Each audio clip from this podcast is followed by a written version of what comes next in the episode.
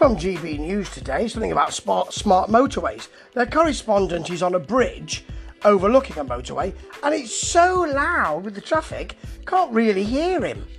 You would have thought that the producer, or maybe there isn't one, maybe it's just him. But they got there and said, well, it's just a bit too loud, really. Maybe we should go somewhere else. Oh, hang on, coming up, are you feeling sleepy? Well, when I watch GB News, yes. We're not talking about lack of sleep. We've got a sleep expert on uh, talk, be talking to, and uh, Isabel uh, wants. Well, first of all, Eamonn talks about not being able to switch off last night. You know, why do we do that? Isabel then says, "I'm an insomniac, and I've been started at quite a young age, and uh, obviously I, I, I look at ways to mitigate that." She asks a question about, "Are we, you know, worried? Are, are we just walking around not understanding how diff- how bad it is for us if we can't sleep?" Eamonn Holmes um, leaps in. Yes, because you see, oh, this was her story. Just, just let her have the question. Don't put one of your own in so you have the last word. Dear, maybe it wasn't that, but it, it seemed that way. Health problem? Chat with us after the break. Pause.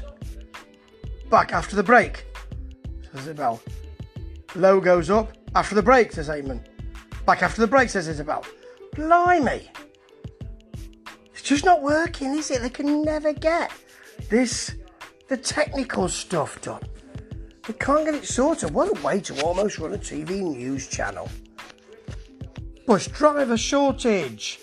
Just as we come on to that, it's really good, it's really good today, really good. Well, I'm, I'm not sure he can be talking about this programme, but um, we shouldn't really be hearing him talking over another programme, should we? Oh dear.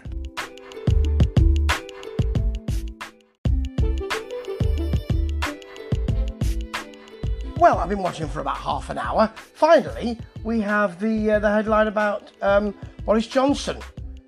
We talk about all sorts of other things. That does seem to be the main story.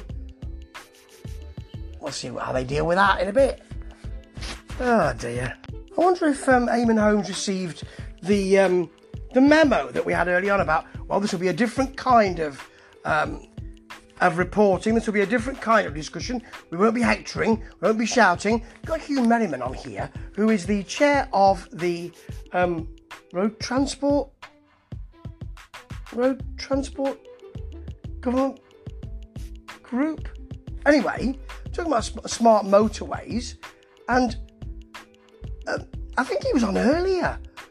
Has he been waiting around to come on again?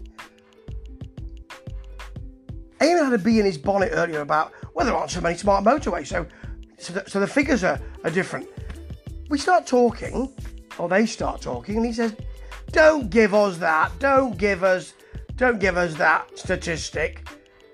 Well, yes, says um, Mr. Merriman. No, no, no, no, shouts uh, Eamonn. How many, how many miles of smart motorway are there? He tells him. He starts writing it down. He's hectoring that guest. It's not very nice. You can understand, he says, I don't just make this stuff up when I give you those statistics. It's on a per, a per mile basis, he says. Eamonn's not looking so sure now. Oh dear. Eamonn, look at our report. It's got all the data there, independently verified. This is the chair of the Transport Select Committee, Huw Merriman. He's trying to say, well, we have got a report out here rather than you just shouting at me. Dear, Eamonn. Comparing 150 miles, 1,400 miles. Have to be a bit stupid to do that, says Huw Merriman. Yeah. He's fighting back against uh, Eamonn Holmes, quite rightly so. Hoping to get those smart mot- motorways right soon, Huw Merriman, says uh, Eamonn Holmes, who was suddenly quiet after being challenged. He, uh, he did look a bit foolish there, to be honest. Waded in without really having any of the data at hand and was writing down furiously, but couldn't really have the argument. Oh dear. What a shame, Eamonn.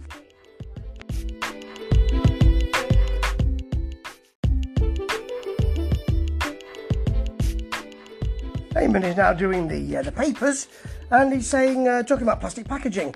Why is it always our fault? He says you're buying too much plastic. Why don't manufacturers stop making the blooming stuff? Because that's capitalism, Eamonn. and that's something that that is not being discussed at all on this program. If you want to move away from capitalism and want to try something else, that's different, ain't it? But you can't just say, why do yeah, let's like let's make manufacturers not make the stuff. Oh, how many people are going to be made redundant for that then? You know, everything's got a consequence, hasn't it? It's no good you just spouting and shouting headlines. Dear me. How does Eamonn sign off? Well, thank you. It's absolute delight to talk to you. And I think we've got a, a wide range of stories today. Thank you. Sounds like Alan Partridge, and I think it's still going well. I really think it's still going well. Dear me. Well, that's it for GBN News Brekkie today. A day which was enlivened by Eamonn Holmes trying to browbeat um, a select committee lead who just quite rightly pushed him back towards the data and said, "Have a look at the report we've we've we've written." He was quiet after that. But he did try and hector him.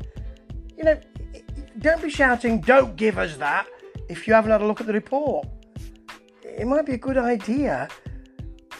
It did look a little foolish, and um, that was really the only bright spot or spot in a very boring breakfast. It's not getting any better, but it is getting a bit funnier.